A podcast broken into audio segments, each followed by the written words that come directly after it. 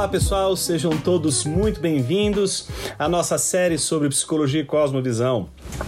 Nós já tivemos a nossa primeira lição e foi uma lição sobre o conceito de cosmovisão. Ali nós tratamos ah, não só, obviamente, do conceito, mas da própria teoria da cosmovisão, tal como Dilthey a concebeu em 1911. Isso vai ser super importante para as próximas lições.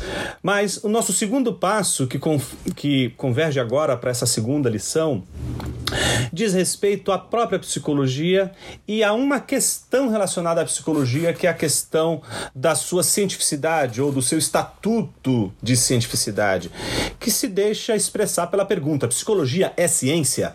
Então, esse é o nosso tema de hoje. E para a gente considerar o tema de hoje, eu estabeleci a seguinte estratégia: nós vamos primeiro. Uh, explicar o conceito de ciência e vamos partir desse conceito na sua antiguidade, no seu contexto antigo e, me medieval, mostrar como isso, isso, esse conceito se solidificou ao longo da história de uma maneira bastante panorâmica a fim de mostrar o contraste com, a, digamos assim, a ressignificação do conceito de ciência no contexto da modernidade, a, sobretudo por intermédio das obras de pensadores importantes como René Descartes e Immanuel Kant. E nós vamos concluir o nosso trajeto mostrando os desdobramentos dessa ressignificação da modernidade na, digamos, a manifestação do cientificismo presente ali no movimento positivista e que é justamente o contexto texto uh, do nascedouro da psicologia como uma disciplina autônoma, uma disciplina emancipada agora, portanto, da filosofia. Porque é isso que acontece desde o início. Uh, da filosofia. Digamos assim, existem várias disciplinas que são filosóficas, como metafísica, a lógica, a epistemologia, a estética, ética, todas elas são disciplinas filosóficas e a psicologia também era uma disciplina filosófica. Mas ao longo dos, dos, dos, dos, digamos, dos grandes acontecimentos da modernidade, a psicologia se solidificou como, como uma ciência autônoma. E é essa discussão que nos interessa hoje, justamente porque essa questão vai trazer luz a outras lições que nós vamos tratar adiante.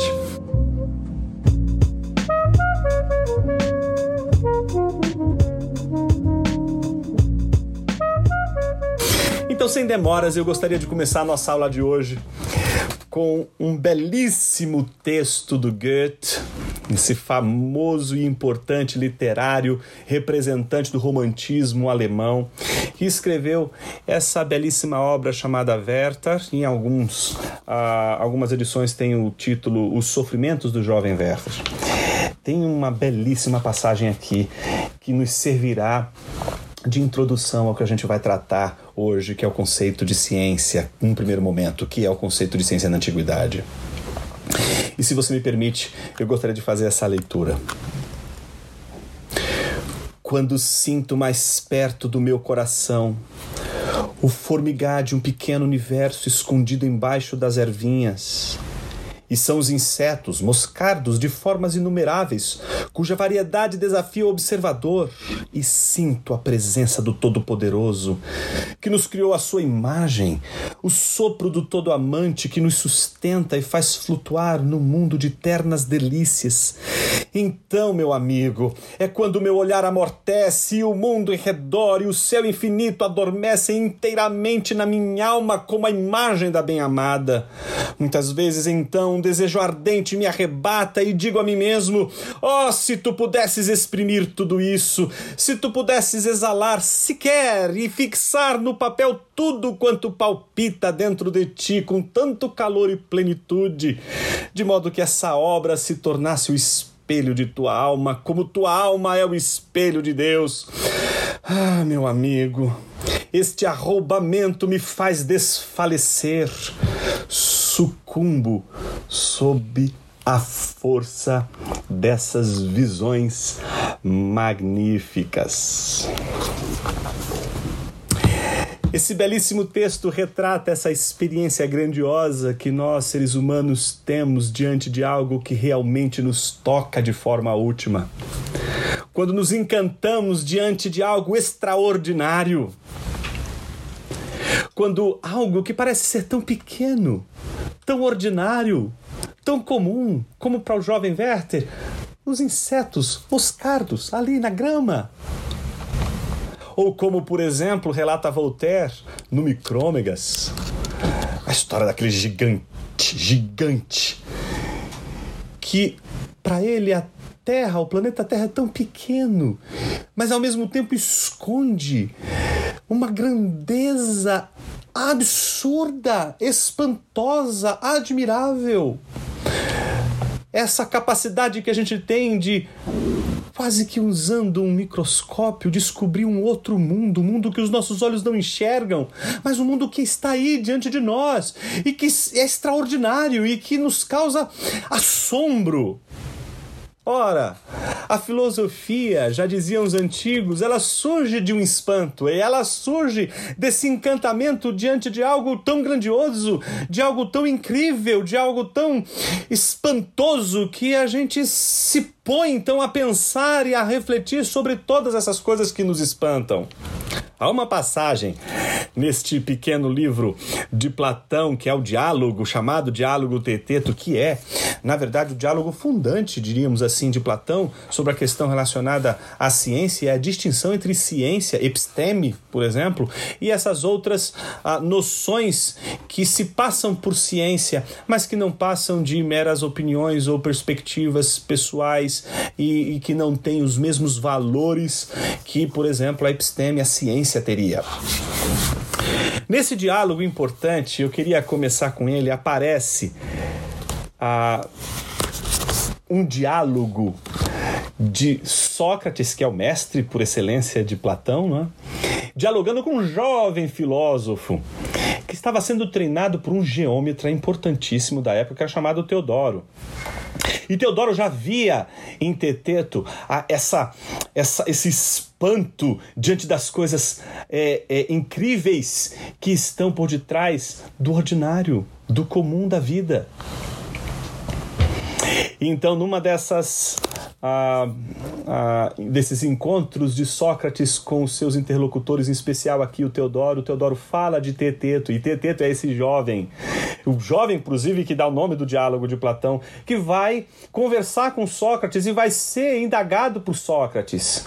E depois de Sócrates questionar sobre a questão relacionada ao conhecimento, a, a essa sabedoria que a gente vai chamar aqui de episteme, em distinção às doxai, ou, as, ou a doxa, que é a opinião, ou as opiniões que as pessoas têm, ele fica tão maravilhado, tão maravilhado, que ele diz exatamente o seguinte a Sócrates: Pelos deuses, Sócrates, causa-me grande espanto o que tudo isso possa ser. E só de considerá-lo chego a ter vertigens. E aí Sócrates responde: Estou vendo, amigo, que Teodoro não ajuizou erradamente tua natureza, pois o patos do espanto é o verdadeiro distintivo do filósofo. Não tem outra origem a filosofia.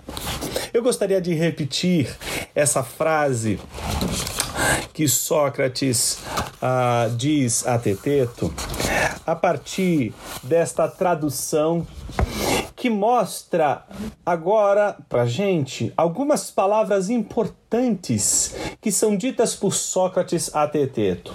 Considere novamente a frase dita tanto por Teteto como por Sócrates. Observe, Teteto diz: Pelos deuses, Sócrates, causa-me grande espanto o que tudo isso possa ser e só de considerá-lo chego a ter vertigens. Observe que a palavra grega usada para espanto é taumatzen. Essa é a palavrinha do espanto, essa é a palavrinha do encantamento, essa é a palavrinha da admiração, essa é a palavra a qual nós estamos nos referindo nesse momento, que é uma experiência humana diante do ordinário que se abre diante de nós com uma riqueza e com uma força de impacto digamos assim, com relação à nossa incapacidade de apreender toda a riqueza dos seus, dos seus movimentos. Então, diante dessa, dessa expressão de Teteto que parece o jovem Werther, que admirado com tudo aquilo, ele fica num arrobamento, ele fica estonteante, ele fica, como o próprio Teteto diz, ter vertigens. Então a resposta de Sócrates é a seguinte: Estou vendo, amigo, que Teodoro não ajuizou retamente tua natureza. E aí ele diz: Pois é verdadeiramente de um filósofo esta paixão. Assim está no grego. Pois é verdadeiramente de um filósofo esta paixão. Ou seja, todo filósofo possui esse patos. Observe que a palavra aí, patos, ela é importante. Ela diz respeito a esse sofrimento, esse sofrer, que não tem a ver, obviamente, com, com sentimento, mas com o padecer. Quando a gente fala, por exemplo, da paixão de Cristo, a gente se refere, obviamente, não aos sentimentos, mas o que ele padeceu, o que ele sofreu. Então, paixão aqui, como as paixões da alma, as patematates psiquese, aí está no plural, as, o patos, né? Então, as paixões da alma ou o patos da alma é aquilo que afeta a nossa alma. Mas, como existem diversas patemata, como existem, uh, existe uma diversidade no patos, o patos do filósofo, a paixão do filósofo tem um nome, e é justamente este nome, Talmatzen. Veja o que Sócrates diz: pois é, pois é verdadeiramente de um filósofo esta paixão. Que paixão? O espanto, o Talmatzen. Um filósofo sem espanto, um filósofo que não se espanta com a riqueza a, e, e, e, e esse caráter impressionante que o universo ao nosso redor possui e que tem o poder de nos causar admiração e de nos fomentar essa busca por entender esse universo que está aí diante de nós e que nós não estávamos enxergando, que era corriqueiro. Olhávamos todos os dias, mas não enxergávamos a riqueza de algo tão corriqueiro. Então é dessa experiência que nasce o filósofo, desse patos.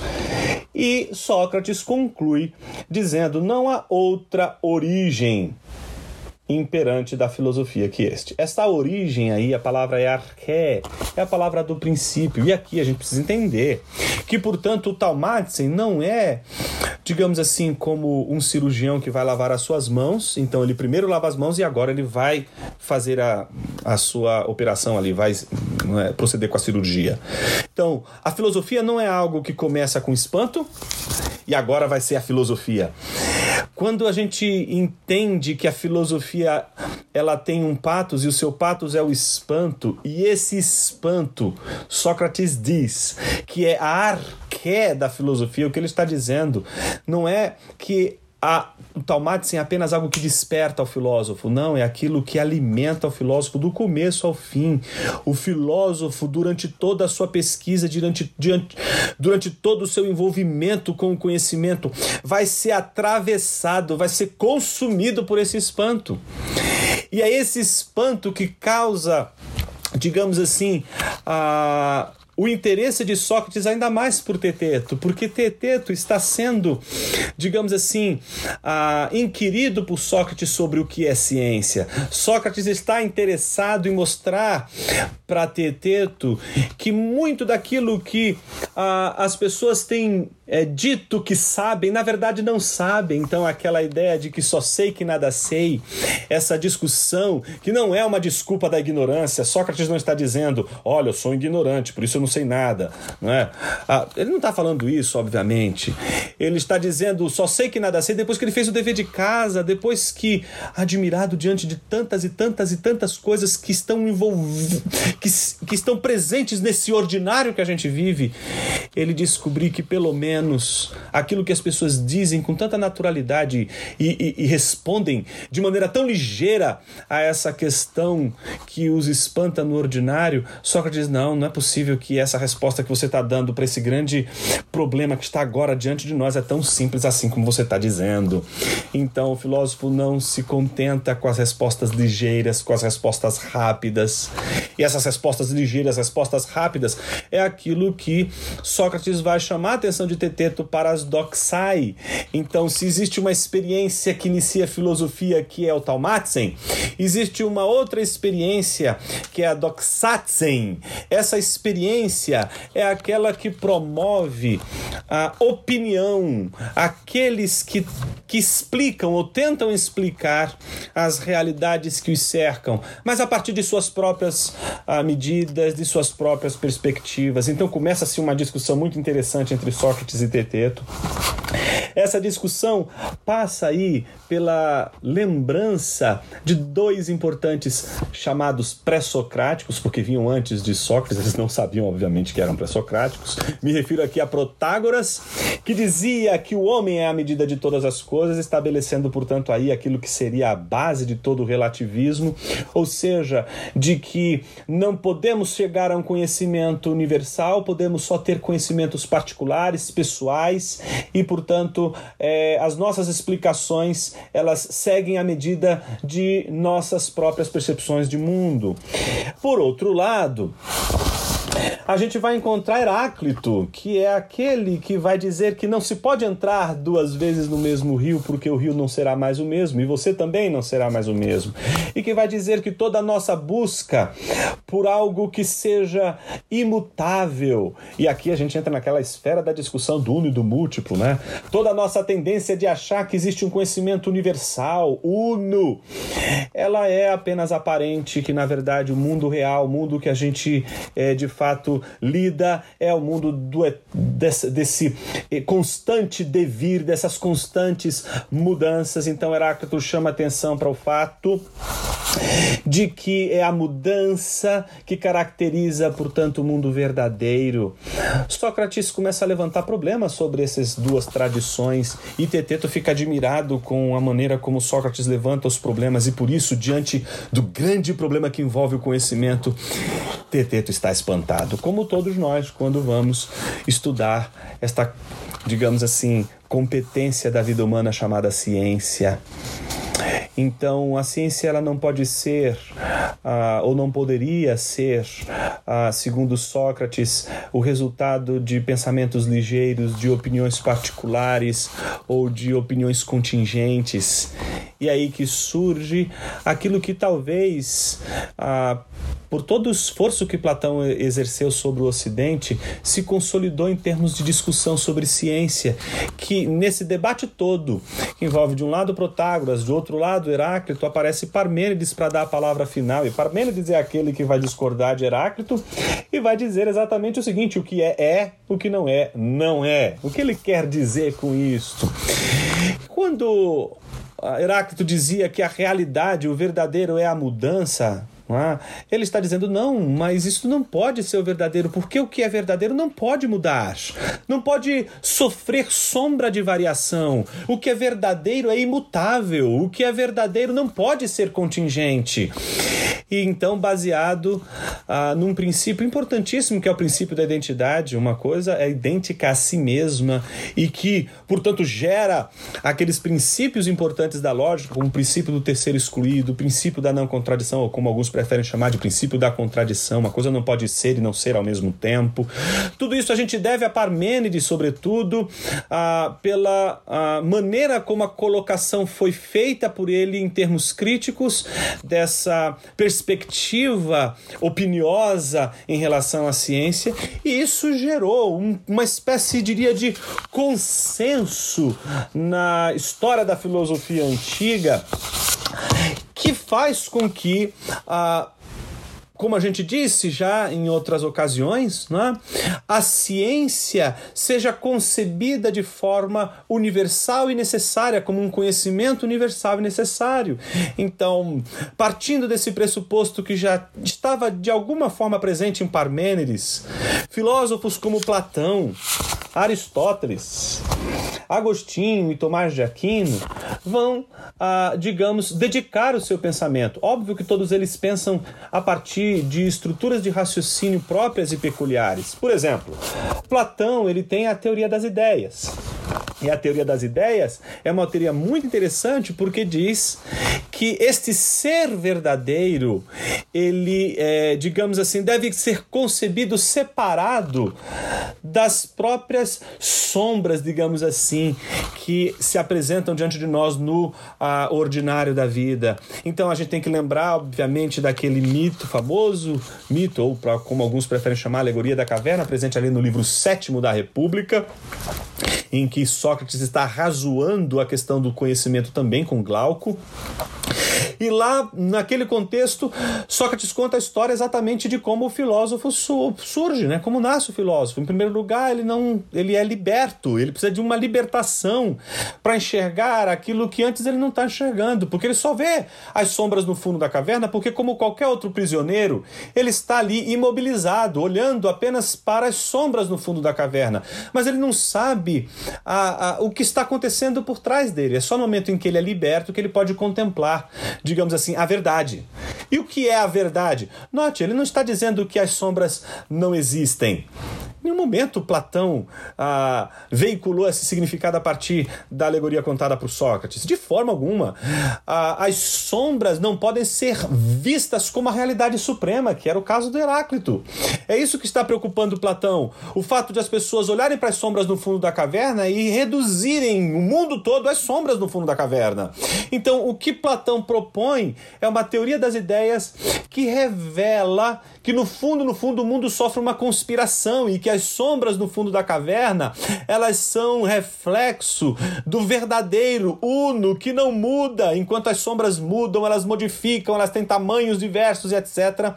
Nós temos aqui no mundo das ideias esse mundo, digamos assim, inalterável, imutável, inteligível e que se contrasta com o mundo das sombras ali no fundo da caverna, não porque, digamos assim, assim, não há, há nenhuma relação entre um e o outro, mas porque todas as sombras são imitações dessa ideia última, dessas ideias últimas presentes nesse mundo inteligível. Então, se a gente quer conhecer as sombras no fundo da caverna, a gente não pode, de forma alguma, se limitar apenas a elas mesmas e nem reduzir o conhecimento ao conhecimento das sombras. Quem quer conhecer a verdade precisa conhecer o uno, precisa conhecer aquilo que não muda, aquilo que é universal universal e necessário. E o universal e necessário não está nas sombras no fundo da caverna, mas está justamente nessas ideias sobre as quais, a partir das quais essas sombras são projetadas. Basta a gente lembrar também do Timeu, quando a gente vê ali a discussão do demiurgo, o demiurgo que procede de Deus que é totalmente contrário à matéria pré-existente e que não pode tocar matéria, dele procede um demiurgo que é menor do que ele, mas maior do que toda a matéria, e ele pode corromper-se colocando a mão digamos assim, as suas mãos, metaforicamente está falando, né, sobre a matéria. E esse demiurgo tem uma grande missão: olhar para a mente divina, ver na mente divina essas verdades universais e imutáveis e imprimir essas verdades e ideias imutáveis, digamos assim, que estão na mente divina nestas coisas que estão criadas. Por isso as coisas, ah, as coisas modeladas, as coisas formadas. Por isso, as sombras no fundo da caverna representam, é, digamos assim, essas cópias daquilo que é universal, uno, necessário, não contingente. A gente vai ter também uma teoria importante que é a chamada teoria ilemorfista, e vem aí do ilemorfismo, que é a junção aí, né, da Hilé, que é a matéria, e morfé, que é a forma. Então, a, teo, a teoria do ilemorfismo ela está presente em Aristóteles, porque ele vai concordar exatamente com Platão e com Parmênides, a ciência, o conhecimento é universal e necessário, mas ele entende que esse conhecimento universal necessário não está à parte, no mundo à parte, mas está presente nas próprias, ah, digamos, coisas. Então, ah, essa discussão que vai separar de um lado Platão e Aristóteles e que vai se reproduzir de alguma forma em Agostinho como um seguidor de Platão, em Tomás de Aquino como um seguidor, digamos assim, de Aristóteles, essa distinção entre essas duas teorias, elas apesar de uma conceber as ideias nas próprias coisas e a outra conceder as ideias separadas, ambas entendem que estas ideias existem independente da mente humana, elas são reais, elas são reais.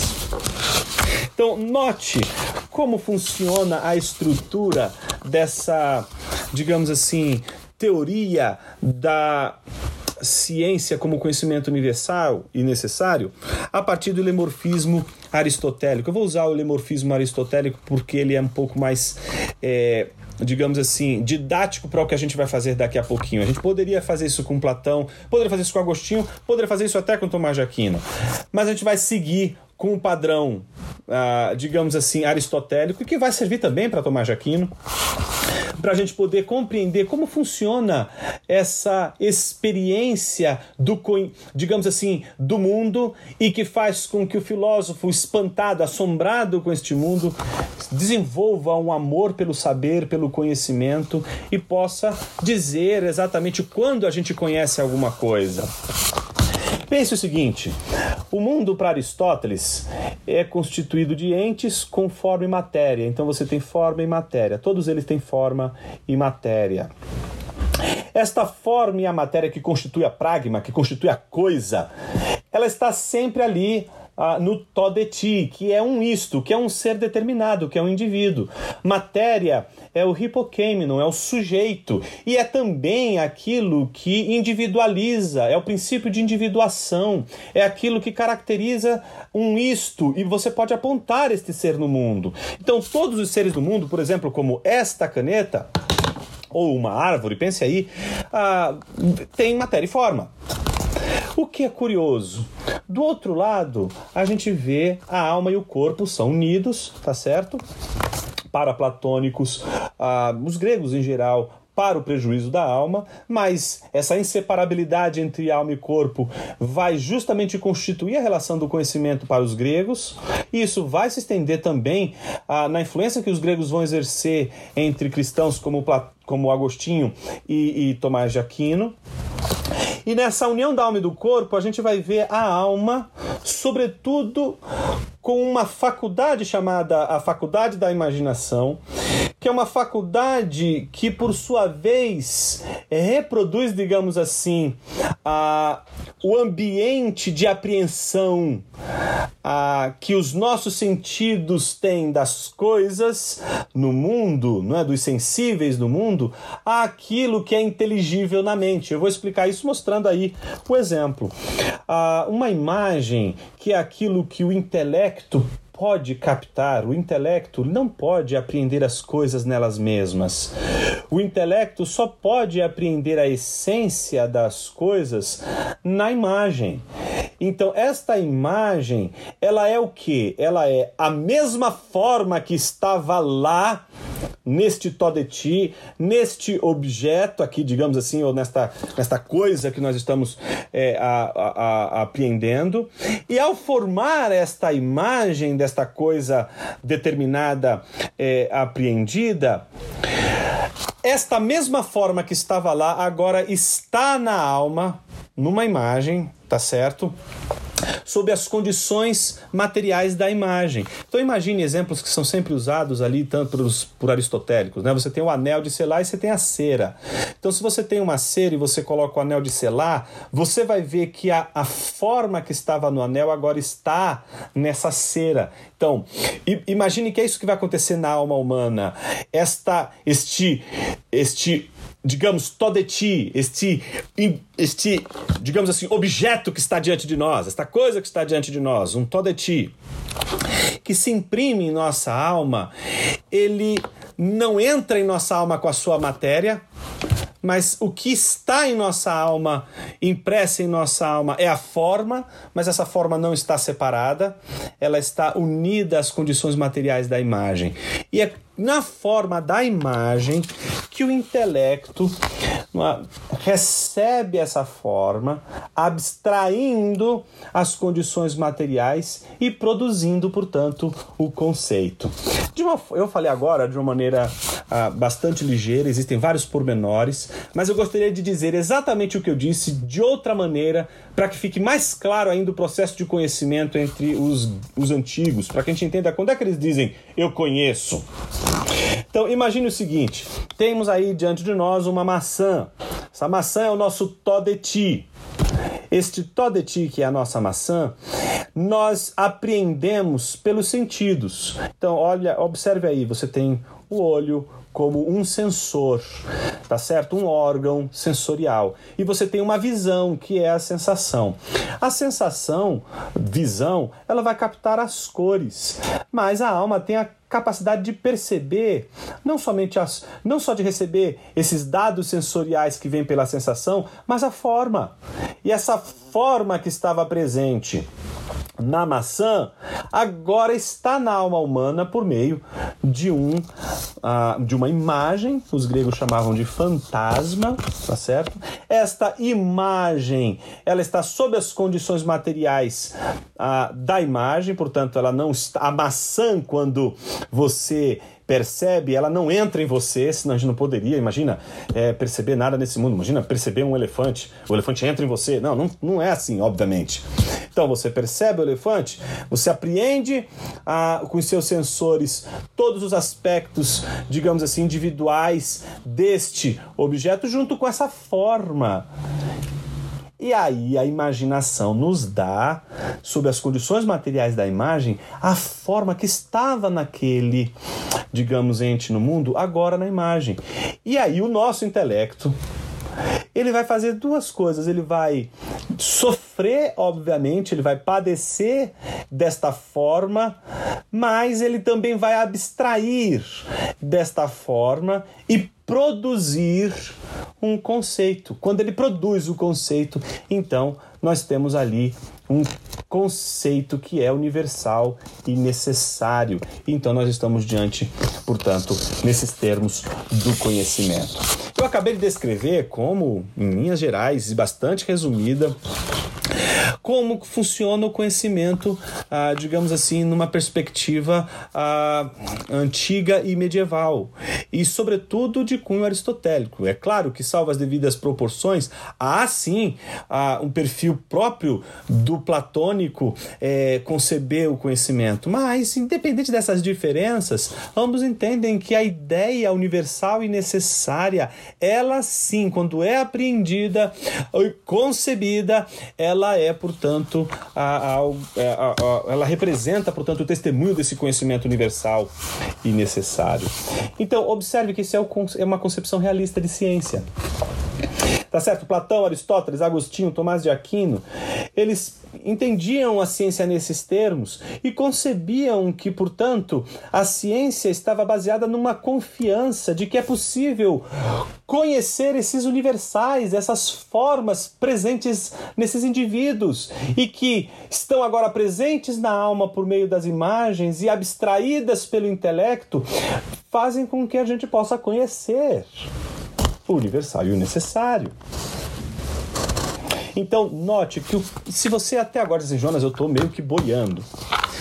O que você não pode perder de vista e que tem que ficar claro é de que não há construção de mundo. Ninguém, nem Platão, nem Aristóteles, nem Agostinho, nem Tomás de Aquino produzem um mundo. Eles não produzem mundo, não produzem conhecimentos. Conhecimento não é produzido. Conhecimento não é construído. Não há construção de conhecimento. O que há é a apreensão das formas universais e necessárias. Então, o conhecimento não é outra coisa senão apreensão. É na medida em que a apreensão disso tudo, ele ao mesmo tempo tem, na realidade, o critério pelo qual ah, podemos ah, saber se o que nós dizemos conhecer é verdadeiro ou não. Então, se eu faço uma afirmação, está chovendo, e eu olho lá fora, não está chovendo, essa falta de adequação mostra que, portanto, o real, o que está acontecendo, o que está diante de nós, tem sim um peso significativo para determinar o que é ciência e que, portanto, a ciência se constitui a partir dessa apreensão do universal e necessário e o testemunho, obviamente, dessa realidade, ah, ah, digamos assim, ah, confirmada ah, pela adequação. Bom, diante de tudo isso, a gente tem um resumo muito simples ah, do que é a ciência para um Platão, um Aristóteles, um Tomás de Aquino, tá certo? um Agostinho, um Tomás de Aquino. Para todos eles, conhecer é apreender, ou para fazer jus aí também aos platônicos, é lembrar, mas jamais construir, jamais produzir. O sujeito, digamos assim, só vai ser um produtor de conhecimento, considerado como produtor de conhecimento na modernidade. E é por isso que nos interessa agora, neste salto que vai da antiguidade e Idade Média para a modernidade e contemporaneidade, observar dois outros pensadores que vão apresentar uma outra maneira de conceber o conhecimento. O primeiro deles é o Descartes, que oferece para a gente uma espécie de dualismo metafísico. Então ele diz algo muito curioso, né? Não é surpreendente que ao me criar, Deus me tenha imposto essa ideia como se fosse a marca do artífice impressa em sua obra. Então, observe que para Descartes, isso está nas suas meditações, né? para Descartes, as ideias que a gente chamaria de universais e necessárias, aquelas que seriam realmente ciência, elas estão colocadas em nossa mente? Como assim? Por que, que essa história, por que, que nessa história da ciência moderna as coisas começam a fazer, a ter esse tipo de, de mudança? Para a gente compreender isso, imagine que Descartes ele vai fazer frente a toda essa estrutura que eu acabei de descrever. Eu optei por explicar o ilemorfismo aristotélico justamente porque é mais fácil de a gente entender o que Descartes está propondo como, como mudança, inclusive, nesse padrão. Se, por exemplo, a gente tem a, a, a, unidade do conhecimento e o princípio de razão suficiente na coisa, por que, que eu digo isso? Eu e você podemos conhecer um determinado, uh, uma determinada coisa, porque a unidade do conhecimento está aqui. Então, a forma está aqui. Então, eu e você aprendemos essa forma e produzimos um conhecimento que é universal e necessário, digamos assim, porque e atingimos o conhecimento universal e necessário que não diz respeito a este ou a esta coisa, mas aquilo que é universal e que todas as outras, digamos, os outros exemplos, as outras uh, canetas vão de alguma forma compartilhar, esse conhecimento ele é aprendido por nós, a unidade está na coisa. O que vai acontecer na modernidade é algo totalmente diferente.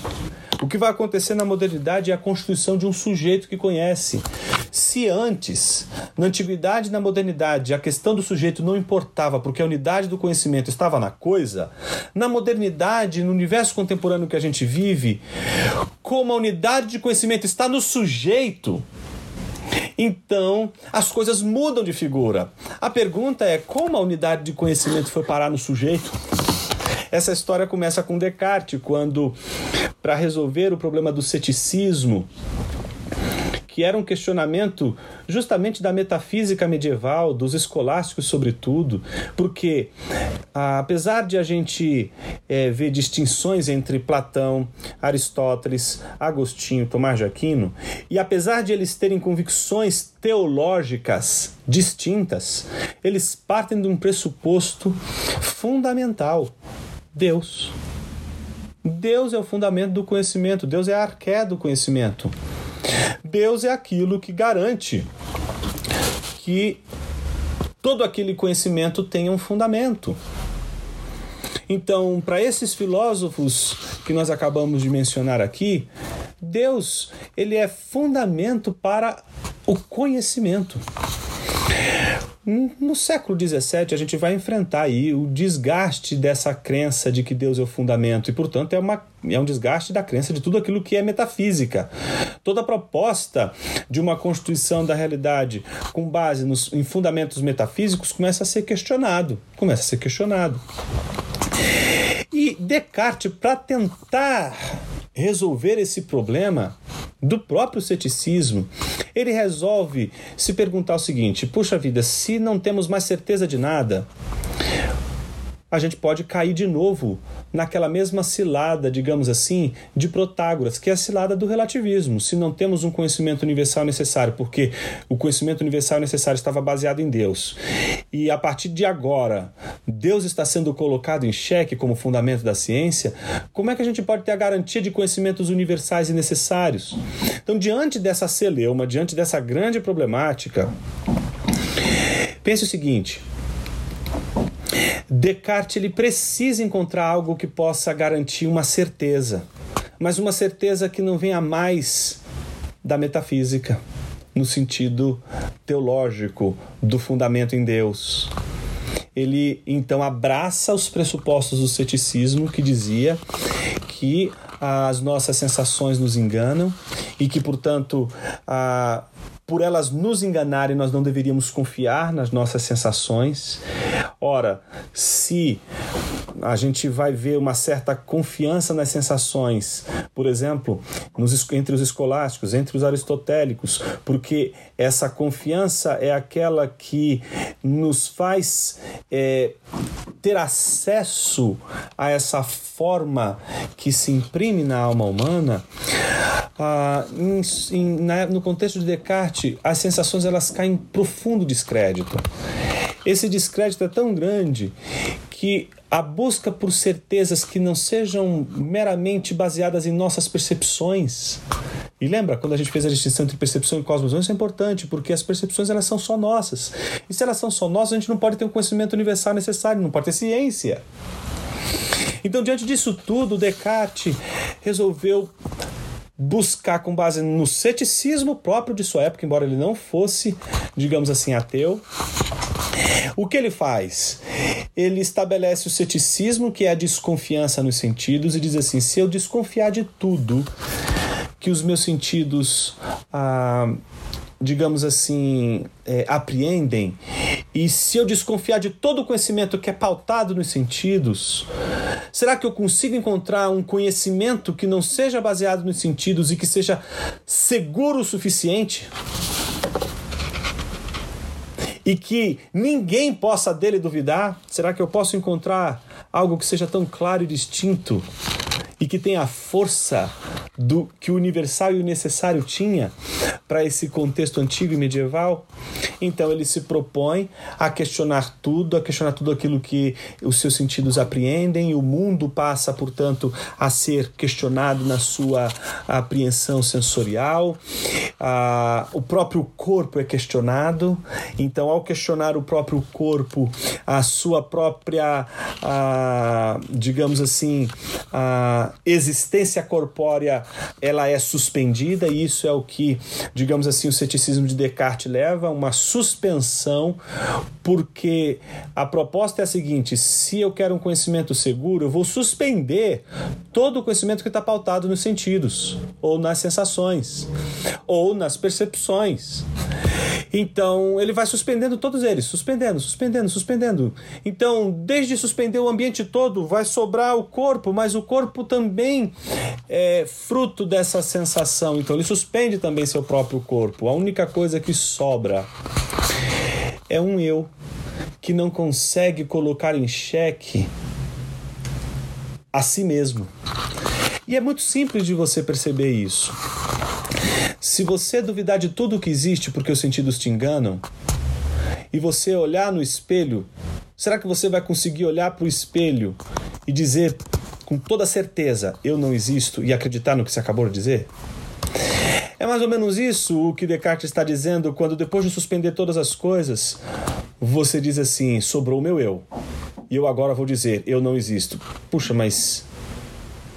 Como é que eu posso dizer eu não existo sem existir? Então a única coisa que sobra e que não é passível de ser questionada é o eu. Então é sobre o eu, o cogito, né? Daí vem a palavra, a expressão cogito ergo sum, penso logo existo, eu penso logo existo. Né? Então, com base no fato de que eu penso e eu não consigo duvidar de que eu penso enquanto estou pensando, o que a gente encontra é um Descartes dizendo o seguinte: olha, encontrei o fundamento. E com isso mudou-se toda a história. Se antes o conhecimento tinha uma ordem, e essa ordem começava com Deus, e então ia descendo do mundo até chegar o eu. Agora, o que a gente tem é um eu. E esse eu está na ordem, digamos assim, lógica. Ele segue o padrão da ordem, melhor dizendo, do conhecimento. Na ordem do conhecimento, a primeira coisa que eu tenho certeza não é de Deus, é do eu. Então o fundamento mudou. O fundamento agora, embora ainda permaneça, ele já não é o primeiro. Deus não é o fundamento primeiro. Mas Deus vai aparecer, e como a gente viu na frase, ele diz: Não é surpreendente que ao me criar, Deus me tenha imposto essa ideia. Ora, por que, que Deus aparece então em Descartes se ele já encontrou o fundamento ah, do conhecimento no próprio sujeito? Porque ele precisa garantir que existem ideias nele mesmo que não são colocadas na alma dele, uma vez que não tem corpo, pensa o seguinte: são duas substâncias. É isso que o Descartes vai dizer. É a substância que pensa e a substância a extensa. Essa res extensa, que é o corpo, não entendido com essa materialidade, mas é o corpo é, matematizado, é o corpo, digamos assim, na geografia que ele apresenta por suas formas geométricas, etc. É isso que interessa para Descartes. Este corpo, ele está fora do conhecimento, do padrão de conhecimento. Então aqui está o dualismo cartesiano. O corpo, ele está suspenso, a única coisa que sobra é a alma. Este sujeito não pode duvidar que ele duvida, mas como é que ele pode dizer que ele tem conhecimentos seguros na alma dele, se todos os conhecimentos que ele teve até então vieram dos sentidos? Então ele vai ter que dizer: não, existem conhecimentos que estão aqui dentro de mim e que não têm a origem nos sentidos. Ora, de onde vem então esses conhecimentos? De onde vêm essas ideias, como por exemplo a matemática? De onde vem essa ciência, esse saber? Descartes vai dizer: vem de Deus. Pô, mas aí como é que você vai fazer para provar? Mas a gente acabou de tirar Deus da jogada. É aí que ele vai tentar e vai apresentar um, um argumento para provar que Deus existe, justamente para atender a um mecanismo hipotético do engano. Por exemplo, o que garantiria que essas ideias que eu tenho aqui mesmo, que não são, não têm origem, por exemplo, nos sentidos, não são algum ente maligno me enganando? E aí ele vai recorrer, portanto, à prova da existência de Deus, para mostrar que Deus é o fundamento de que e a origem dessas ideias que estão na sua mente e que não estão na sua mente por meio dos sentidos e por isso elas são confiáveis. Eu apresentei em linhas gerais aqui o que Descartes entende por conhecimento. Não é à toa que nesse mesmo contexto a gente vai encontrar uma crítica a, Descartes, a, por exemplo, por Blaise Pascal, que é um dos mais importantes críticos do pensamento cartesiano. Ah, inclusive conta-se que ele, isso se descobriu depois, né? Que ele sempre que trocava o seu casaco, ele costurava um, uma, uma espécie de, de dito que ele mantinha sempre junto a ele, que dizia, ah, dentre muitas coisas, exatamente isso: não o Deus dos filósofos, mas o Deus de Abraão, Isaac e Jacó. Com isso, ele queria mostrar a distinção entre aquilo que os antigos e os medievais faziam quando entendiam que Deus era o fundamento da ciência e aquilo que Descartes está fazendo ao recorrer a Deus não como fundamento da ciência, mas como garantia da ciência. Então, essa leve mudança é fundamental porque, em primeiro lugar, como vai dizer Heidegger, né? diante do Deus de Descartes, ninguém dobra os joelhos, ninguém canta louvores, ninguém oferece sacrifícios, porque o Deus de Descartes é só uma estratégia lógica, uma, digamos assim, uma hipótese hipótese para justificar a presença de conhecimentos inatos e que, portanto, não vêm pelos sentidos, mas que estão presentes ali no sujeito. Então, o sujeito detém conhecimentos nele e esses conhecimentos estão infundidos nele por causa de Deus, e então ele prova que Deus existe, justamente porque se Deus não existir, ele não tem um fundamento para explicar estas ideias na sua mente. Você está entendendo o que isso significa? Eu vou resumir essa história com Kant, que vai, digamos assim, nesse processo todo, cristalizar esse dualismo, corrigindo ainda essa dependência que Descartes teve da metafísica, apresentando aquilo que eu chamei aqui de dualismo transcendental. E por que, que eu chamo de dualismo transcendental? Porque imagine que, diante de toda essa história, Kant está observando tudo o que Descartes fez e diz assim: mas espera aí, alguma coisa está errada. Por que, que Descartes, que, que é um, sabe, é um geômetra, é um físico, é um matemático, ele é filósofo, mas ele entende de ciência, por que, que ele está recorrendo a Deus? Por que, que ele fez o caminho certo, que era estabelecer um fundamento seguro para o conhecimento que não precisasse recorrer, digamos assim, aos sentidos? Porque eles enganam. Mas por que cargas d'água? Ele precisou recorrer à metafísica. Então, ah, Ele, digamos assim, é despertado do seu sono dogmático, que é essa, digamos assim, essa perspectiva da razão pura cartesiana, dogmática, porque não tem como justificar Deus, mas Deus é usado ali como um fundamento para o conhecimento.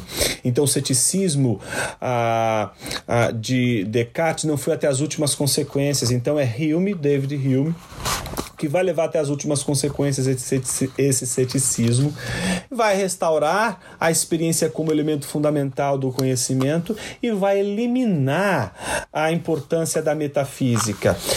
Kant vai observar essas duas coisas e vai dizer assim: puxa, tem algumas coisas importantes aqui que o Descartes fez, que em primeiro lugar estabeleceu o sujeito como fundamento do conhecimento. Mas ele, ele errou em tentar em, em manter a metafísica.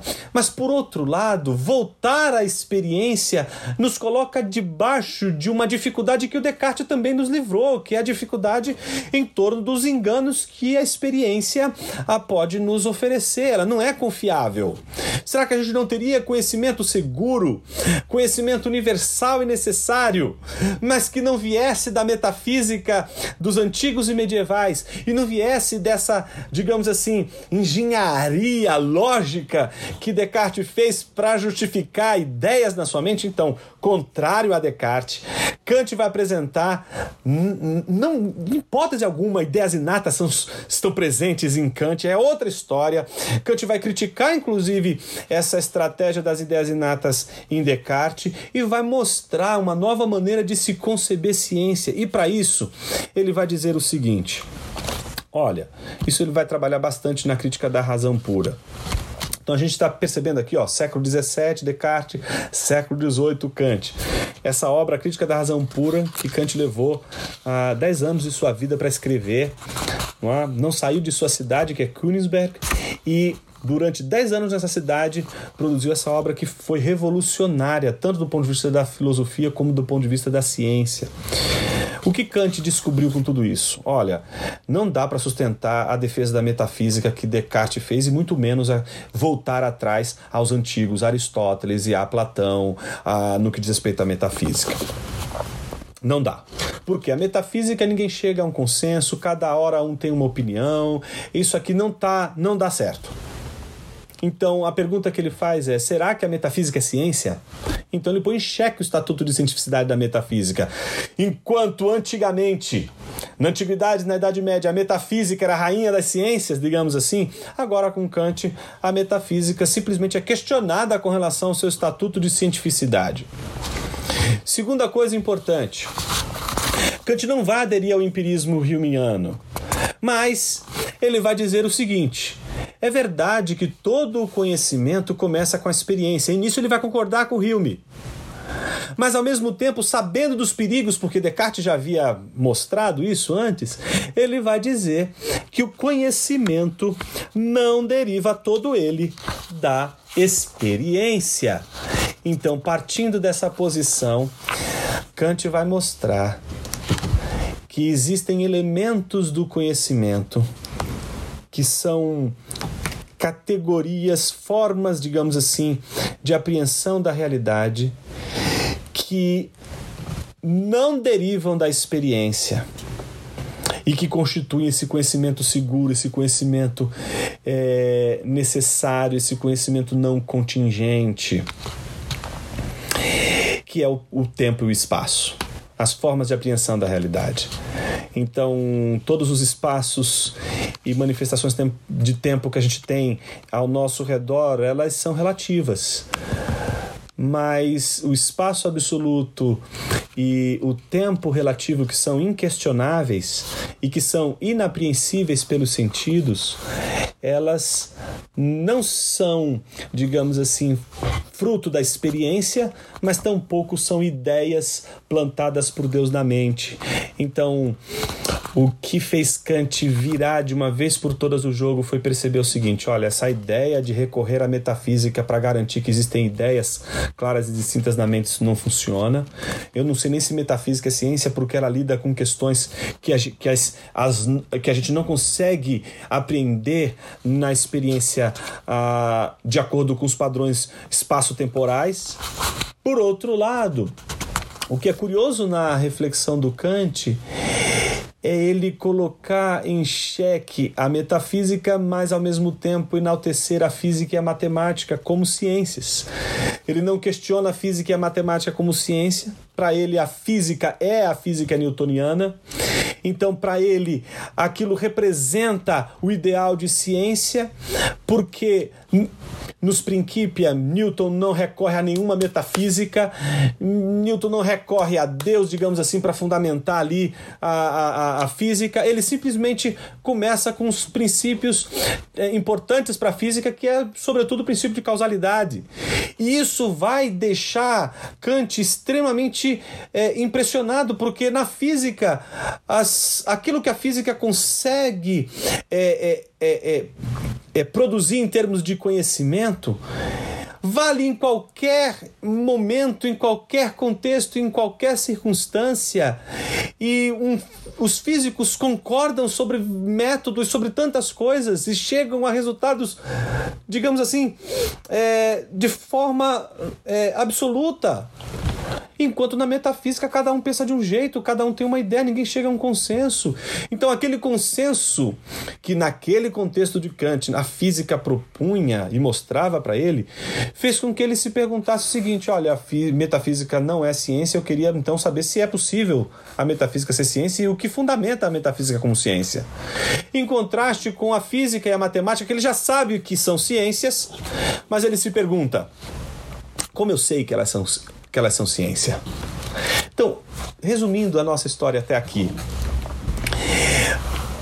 de Descartes a Kant a gente tem um processo em que Deus é tirado do fundamento da ciência, o sujeito é colocado como fundamento da ciência, mas Deus em Descartes ainda é necessário para garantir ideias que não vêm da experiência e que, portanto, seriam universais necessárias e corresponderiam àquele ideal clássico de ciência. Tá entendendo?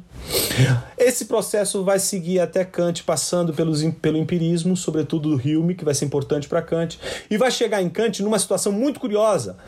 Kant vai entender que essa, esse movimento do Descartes de ir recorrer até a metafísica para fundamentar esses conhecimentos inatos que seriam, portanto, universais e necessários e atenderiam a essa, digamos, esse conceito de essa concepção de ciência, ele diz não é não é necessário. Nós temos é, esses conhecimentos universais e necessários que é o espaço e o espaço e o tempo como formas de apreensão da realidade que não apreendemos pelos sentidos, mas que constituem, ah, digamos assim, a natureza do sujeito que agora é o sujeito transcendental, aquele que não pode conhecer as coisas em si mesmas, mas conhece sim as suas representações deste mundo que ah, existe, se existe, é, não é conhecível.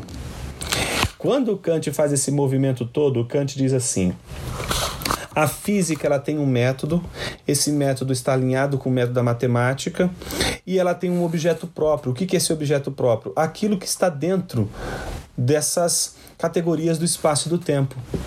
Então, o movimento pode ser estudado e pode ser estudado com ciência de acordo com padrões universais e necessários, digamos assim seguindo esse tipo de padrão. Mas e Deus? Deus não.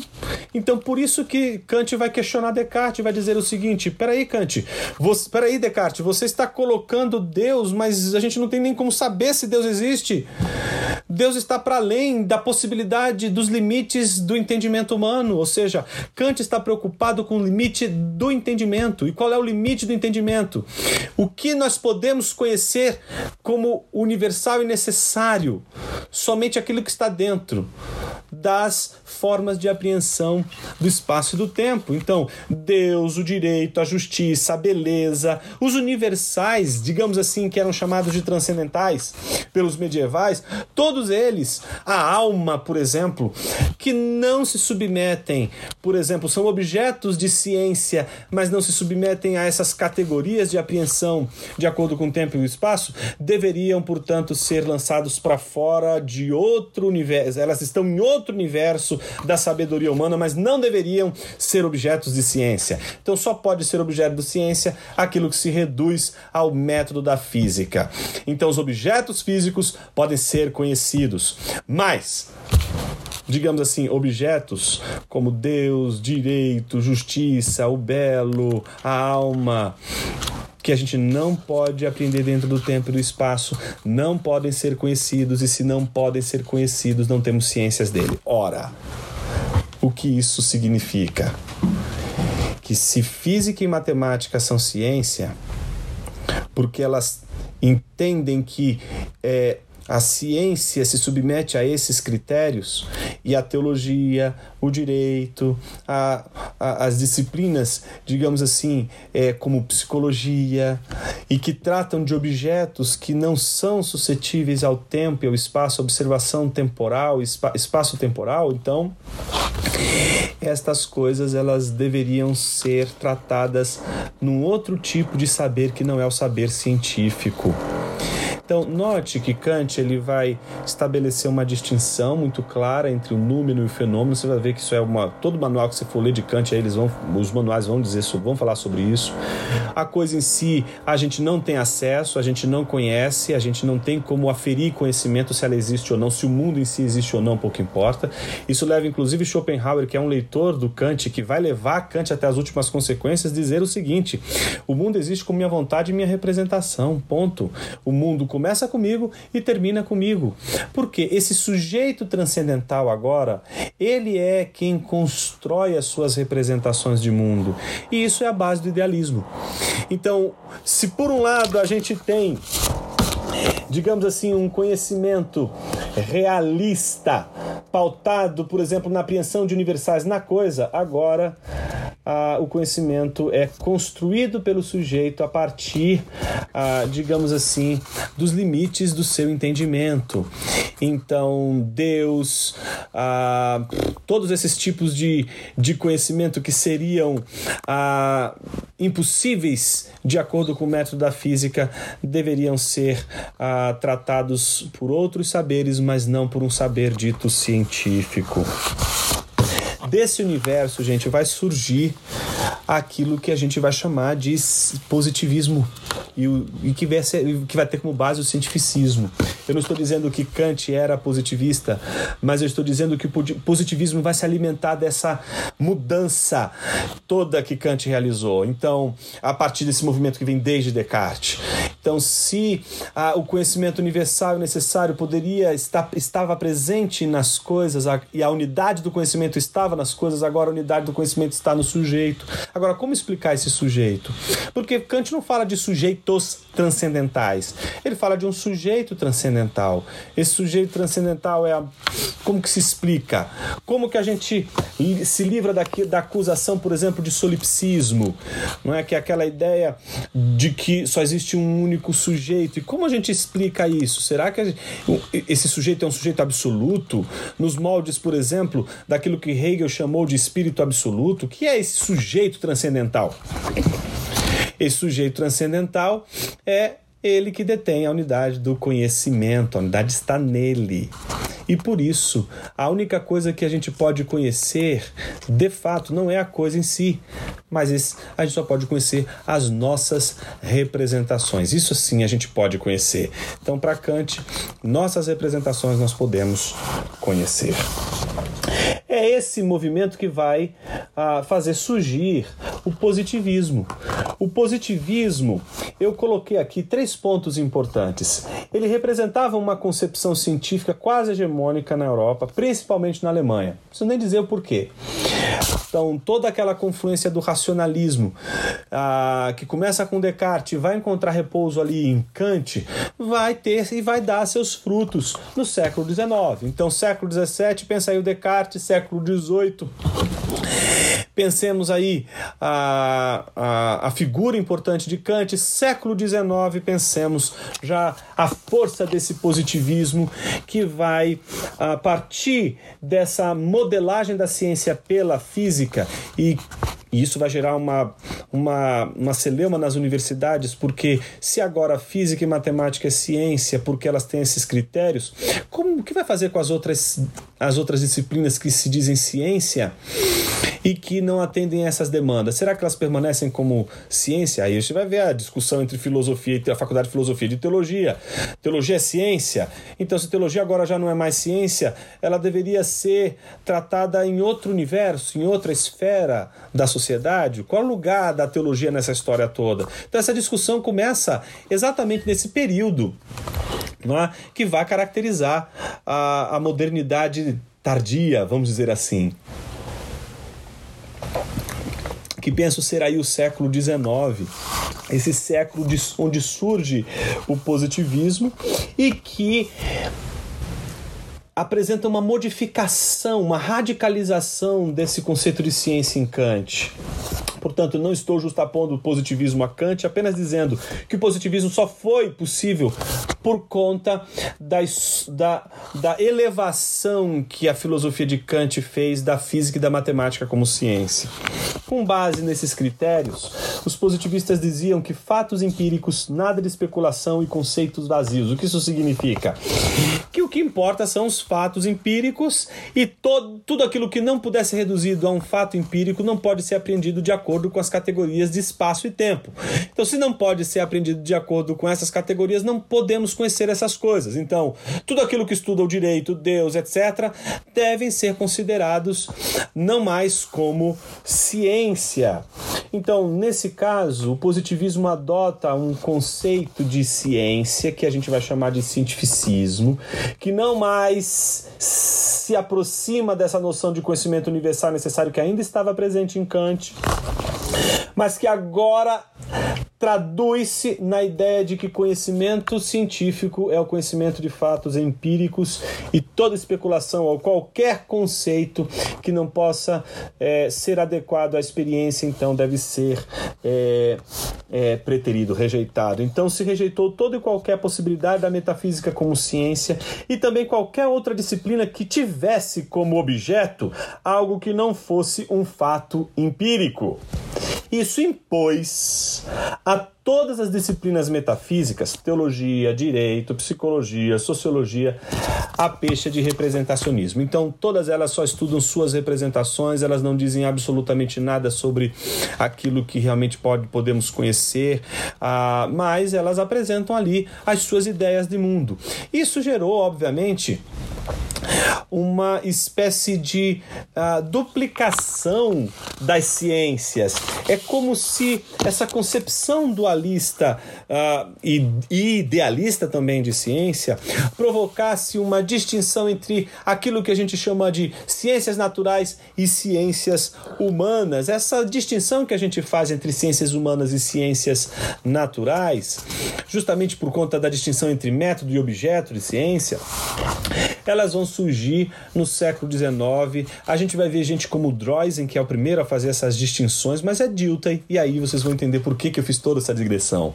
É Dilthey que vai, diante dessa discussão toda e diante desse grande desafio que o positivismo colocou para as ciências, que excluía teologia e as outras disciplinas que estavam surgindo, como sociologia, história, a psicologia, essas disciplinas que estavam surgindo como ciência e que agora tinham perdido seu status, digamos assim, de cientificidade, porque só seriam concebidas como ciência se estivessem de acordo com o padrão da física e da matemática. Se não obedecesse esse método da física e o método da matemática, não poderiam ser consideradas como ciências. Então, a gente vê uma sobreposição das ciências naturais sobre as ciências humanas. Então, aquele papel que antes a teologia exercia e a metafísica exercia sobre as demais ciências, agora como a metafísica já não fala mais nada, já não é mais fundamental para as ciências, ela simplesmente foi eliminada, as ciências naturais ocupam o lugar da metafísica como modelo de ciência. Então, século XIX, modelo de ciência é física e todas as outras disciplinas, se quiserem ser ciência, não adianta recorrer à metafísica, tem que recorrer à física porque ela é o modelo de ciência. Essa distinção Dilthey estabeleceu entre as chamadas Naturwissenschaften, que é a tradução, a gente traduz isso por ciências da natureza, e as Geisteswissenschaften. Essas Geisteswissenschaften são a tradução, é, são um termo alemão para aquilo que a gente chama de ciências do espírito e que se convencionou chamar de ciências humanas. Essa distinção entre essas duas ciências são importantes porque essas distinções caracterizam ali o que vai ser ciência agora ou não. Então, note que se antes você tinha um Aristóteles estudando as paixões da alma no De Anima, no chamado De Anima, que era um tratado uh, de psicologia e um tratado de psicologia que fazia parte de toda essa organização das ciências e dessa crença de que ciência é conhecimento universal necessário. Agora, a psicologia, junto com outras disciplinas, estão buscando justificar-se como ciência. Só que, como a filosofia está muito atrelada à metafísica, esses estudos todos, a própria psicologia, como outras disciplinas, o direito, por exemplo, elas vão também caminhar com o mesmo, digamos assim, é, a, a, a, o mesmo objetivo de alcançar a cientificidade, não mais recorrendo à metafísica, não mais recorrendo, por exemplo, a Deus ou a qualquer outro pressuposto, mas pressuposto, mas recorrendo à própria física, à própria matemática como modelo para se constituírem como ciência. Dilthey faz a distinção entre esses dois tipos de ciência, mas ele vai fazer uma crítica radical ao positivismo. E essa crítica que nos interessa, e é com base nela que a gente vai caminhar para a conclusão da nossa aula de hoje, que eu espero ah, nesses próximos 15 minutos aí oferecer. Nesse terceiro movimento da nossa explicação, nós nos encontramos então mais uma vez com Dilthey. Então, Dilthey ele está ali entre o século, segunda metade do século XIX e início do século XX. Dilton ele vai discordar dessa tirania, digamos assim, das ciências da natureza em relação às ciências do espírito. Vai discordar de que as ciências do espírito, para se tornarem ou para serem consideradas ciências, devam adotar a metodologia da física ou da matemática, mas que elas deveriam adotar seus métodos próprios. Então, com Dilta, e essa discussão vai ganhar muita força, é dele, por exemplo, a, a, a frase a, que, a, que ele apresenta, inclusive em 1883, nesta importante obra chamada Introdução às Ciências Humanas. No prefácio desta obra, Dilthey ele diz exatamente o seguinte: nas veias do sujeito cognoscente que foi construído por Locke, Hume, Kant, não corre sangue real, mas o suco diluído da razão como uma mera atividade do pensamento. Então surge aqui uma crítica ao kantismo, mas não diretamente a Kant, mas sobretudo aos efeitos que o, kanti, que o kantismo legou, sobretudo no ambiente dos positivistas, aqueles que diziam fatos empíricos, nada de especulação, nada de conceitos vazios. Ou seja, o que interessa é aquilo que você está me apresentando se submete a, ao método da física. Isso que você está me apresentando pode ser reduzido. Só para você ter ideia, a teologia sofreu esse baque tão grave, tão grave, que, que eh, Friedrich Schleiermacher, que é considerado o pai da teologia moderna, ele, estudioso de Kant, percebendo tudo isso, dizia o seguinte: como é que eu faço para garantir a teologia como ciência? Então, nos seus outlines, são um texto muito fundamental para o estudo da, da teologia moderna, ele vai apresentar como a teologia deveria ser constituída como ciência. Para isso, ela deveria abrir mão do método metafísico. Então a ideia é construir uma teologia que seja respeitável no mundo das ciências, porque a sua metodologia se assemelha à metodologia das ciências naturais. E como o Schleiermacher vai fazer isso se não tem como colocar Deus num tubo de ensaio, se não tem como medir o tamanho de Deus, se a gente não consegue ter o cheiro de Deus, se a gente não consegue ter sensações ou experiências de Deus, se a gente não consegue quantificar, se Deus não é um fato no mundo em que a gente seja capaz de, neste fato, simplesmente analisá-lo como a gente analisa o movimento, como a gente analisa qualquer fenômeno físico. Se Deus não é um fenômeno físico diante de nós, como poderíamos fazer teologia? Então, o que vai acontecer com a teologia, você vai ver, vai acontecer com o direito, vai acontecer com a psicologia, vai acontecer com a história, vai acontecer com várias disciplinas. Elas vão mudar o objeto de conhecimento. Então, se a teologia tinha Deus como objeto, mas Deus não pode ser conhecido, porque, de acordo agora com os critérios de cientificidade que Kant estabeleceu e que o padrão é a física e a matemática, Deus não pode ser conhecido. Deus é objeto de fé. Eu posso crer em Deus. Aliás, Kant era um pietista, Kant era um crente, Kant não era um ateu, digamos assim, propriamente dito. O máximo que a gente poderia considerar era um agnóstico. Um agnóstico com relação ao conhecimento, mas alguém fervoroso no sentido de crer que Deus existe, porque era inclusive um pietista. Entretanto, Schleiermacher, que vai sair dessa tradição, que vai é, tentar construir uma teologia que corresponda aos ideais kantianos, ele vai oferecer, digamos assim, uma teologia que vai como todas as outras disciplinas, modificar o seu objeto. Então, se a teologia não pode estudar Deus, mas eu não poderia dizer que a teologia poderia ser o estudo do sentimento que os povos têm sobre Deus? Então, o Gefühl, que é o sentimento de dependência absoluta não é, de Deus, isso eu posso reduzir a um objeto de análise.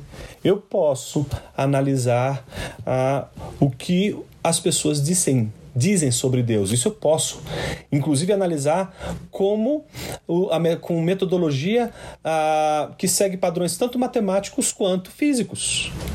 Eu posso analisar, eu posso analisar os textos das pessoas que escreveram sobre Deus, os povos, os livros que produziram para dizer e fundamentar sua crença em Deus. Então a teologia deixa de ser estudo de Deus e passa a ser o estudo do que o homem compreende acerca de Deus. Muitos acusam, inclusive, de antropologização da teologia. Mas, na verdade, o que Schleiermacher faz é reduzir o objeto para que ele possa caber dentro dos, da configuração das ciências da natureza. Imagine você que isso vai acontecer com as outras ciências, vai acontecer com as ciências humanas. E Dilthey vai olhar para tudo isso. E Dilthey foi um biógrafo do Schleiermacher. Ele chega a interromper a sua biografia de Schleiermacher para escrever essa obra que ele não conseguiu concluir, tá certo? Justamente porque aquilo tomou proporções em termos de problema para ele tão graves que ele disse assim: não, peraí, a gente não pode fazer isso, a gente está se submetendo. Então o teólogo tem que se submeter às exigências das ciências da natureza, porque senão aquilo que ele está falando não faz sentido. E isso vale para o historiador, para o direito, para o jurista, vale para o psicólogo, vale para todas aquelas disciplinas que estão surgindo naquele momento e que, portanto, se querem ser consideradas como ciência, tem que se submeter a essa metodologia das ciências naturais. Então, o que o Dieter vai fazer? Em primeiro lugar, reconhecer a grandeza da metodologia das ciências da natureza. Então ele vai estabelecer que elas têm uma razão de ser, de que elas têm uma tarefa, que a tarefa delas é explicar a razão de ser das coisas. Então elas são disciplinas explicativas. Elas explicam os fenômenos físicos. Mas a gente não tem só fenômenos físicos, a gente também tem fenômenos psíquicos. E agora a gente vai aterrizar esse nosso Boeing que por tantos momentos aí sofreu inúmeras turbulências. Hã? Esse Boeing vai pousar e vai pousar exatamente no momento em que Dilthey diz o seguinte: existem fenômenos distintos que são fenômenos ah, psíquicos, que são fenômenos da ordem da, do espírito humano e que jamais poderiam ser tratados como fenômenos físicos. Então, num livro muito importante, e é um livro de 1894 chamado Ideias sobre uma Psicologia Descritiva e Analítica, Dilthey, ele vai dizer exatamente o seguinte: a natureza nós explicamos, a vida da alma nós compreendemos. Pronto. Aqui ele fez a famosa distinção entre Erklärung, que é a explicação, e verstehen, que é compreender, que é a compreensão. Então existem ciências que são da ordem da compreensão e ciências que são da ordem da explicação. As ciências da ordem da explicação são ciências que reduzem o seu objeto ao fenômeno físico e só estudam o fenômeno físico. As ciências do espírito ou aquelas que são dedicadas a compreender o nosso universo, elas não conseguem reduzir esse objeto porque esse objeto está ligado a um todo muito maior do que ela. Ela está ligada ao enigma da vida, aquilo que nos assombra, aquilo que assombra o ser humano, que olha para os fenômenos físicos, mas não são os fenômenos físicos somente que chamam a sua atenção e que causam espanto. Causa espanto, é exatamente todos esses fenômenos físicos dentro de algo muito maior, que é a própria vida. Daí a Lebens, digamos, Lebensphilosophie, a filosofia da vida, ser exatamente a melhor cara caracterização da filosofia de Dilthey, uma preocupação com o fato de que existem ciências que vão dar conta de fenômenos que nós não conseguimos reduzir. São fenômenos que extrapolam, são fenômenos que não temos controle e que por isso a nossa abordagem deles deveria ser uma abordagem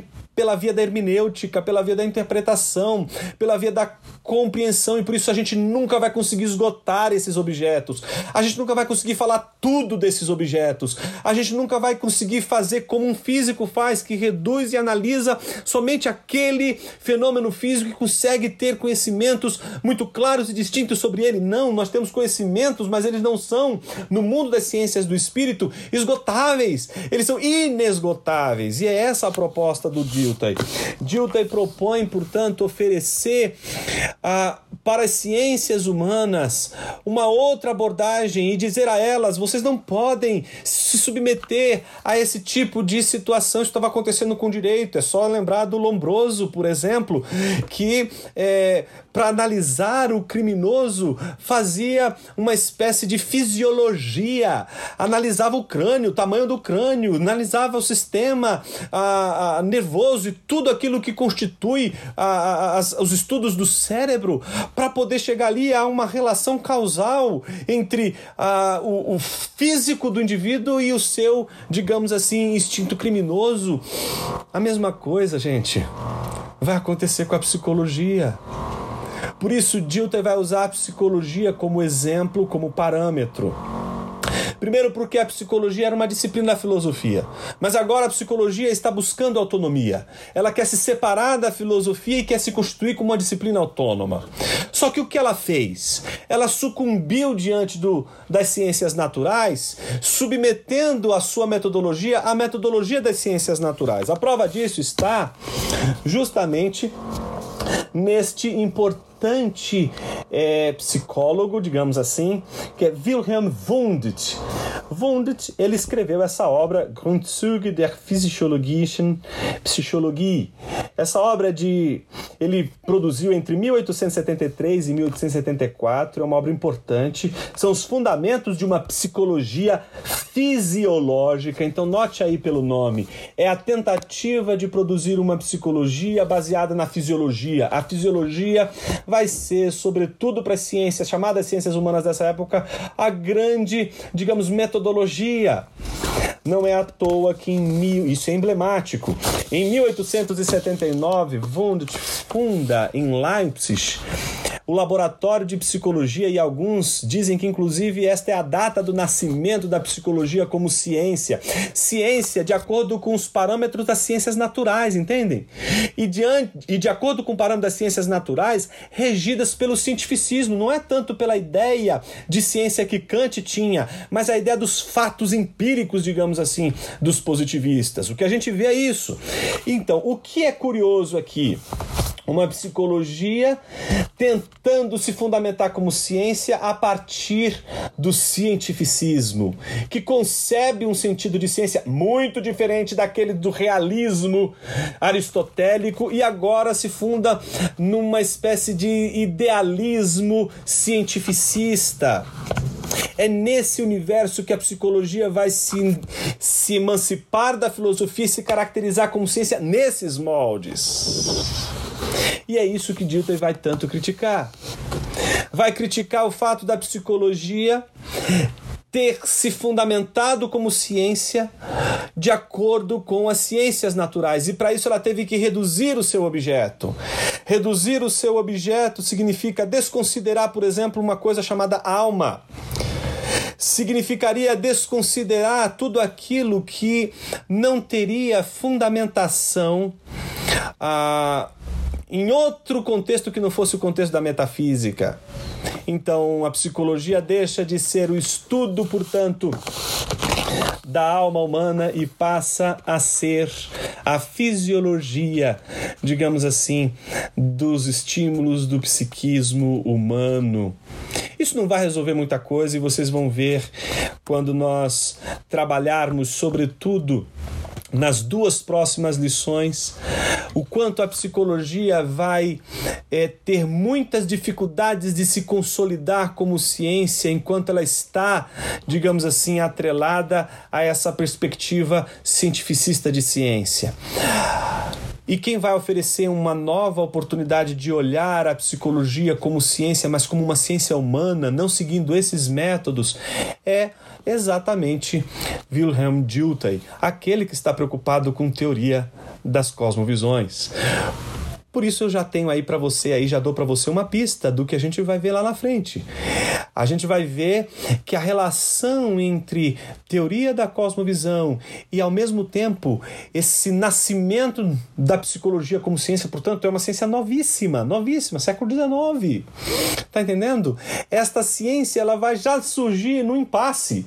Ela vai usar o método da física ou ela vai usar um método hermenêutico, ela vai usar o método da compreensão, mas se ela usar o método da compreensão, quais seriam os critérios para ser concebida como ciência? Mas será que toda a psicologia constituída nesse período, ela vai dar voz, ela vai ouvir as críticas que o Dilthey fez? A gente vai ver que essa história ainda não terminou. Ainda tem muitas cenas importantes nos próximos capítulos. Eu queria apenas encerrar mostrando que talvez essa história toda, um resumo dessa história toda que nós estudamos hoje aqui, ela talvez se traduza na mudança de uma maneira de conceber o mundo. Antes, um mundo que nos assombrava, que nos causava encantamento e que por vezes até nos fazia calar por não sabermos, pela grandeza daquilo que está diante de nós. Mas na busca por conhecimento, na busca pela episteme, parece que esse tal Madsen foi a, de alguma forma sufocado. E a ideia de uma ciência concebida para dominar, controlar, para dar respostas a todas as perguntas, como que profetizando o fim das cosmovisões, como profetizando o fim de tudo aquilo que resiste à redução dos saberes a um mero fenômeno físico. Diante de tudo isso, a gente vê duas grandes lutas acontecendo no mundo das ciências, e essas duas grandes lutas eu gostaria de terminar uh, mostrando a partir de dois textos da literatura, como a gente começou com Goethe, eu vou terminar com o Lusíadas de Camões e o poema Máquina do Mundo de Carlos Drummond de Andrade.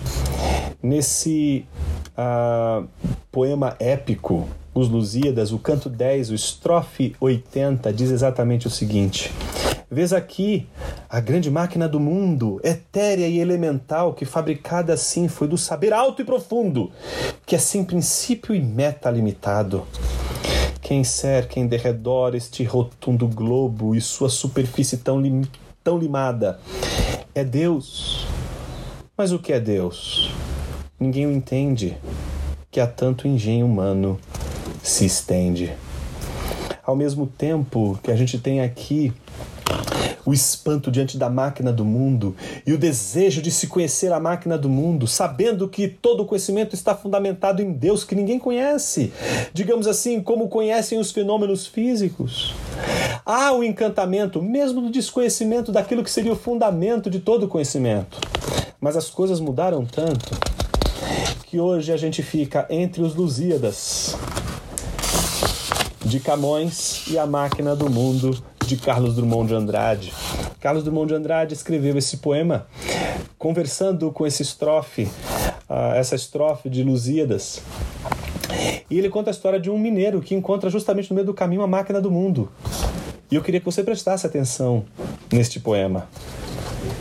E como eu palmilhasse vagamente uma estrada de Minas, pedregosa, e no fecho da tarde um sino rouco se misturasse ao som de meus sapatos, que era pausado e seco, e aves pairassem no céu de chumbe suas formas pretas, lentamente se fossem diluindo na escuridão maior, vinda dos montes e de meu próprio ser desenganado.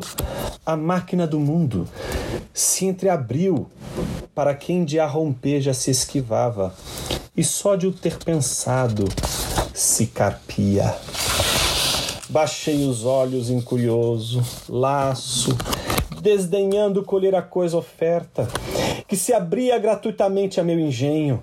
A treva mais estrita já pousara sob a estrada de Minas pedregosa.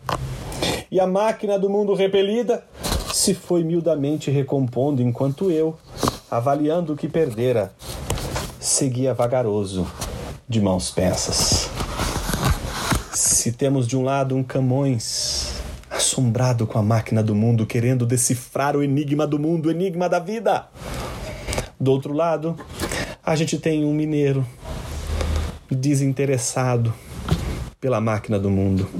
O mundo se apresenta diante dele como um enigma, mas ele não se encanta mais por enigmas. Ele é alguém desencantado.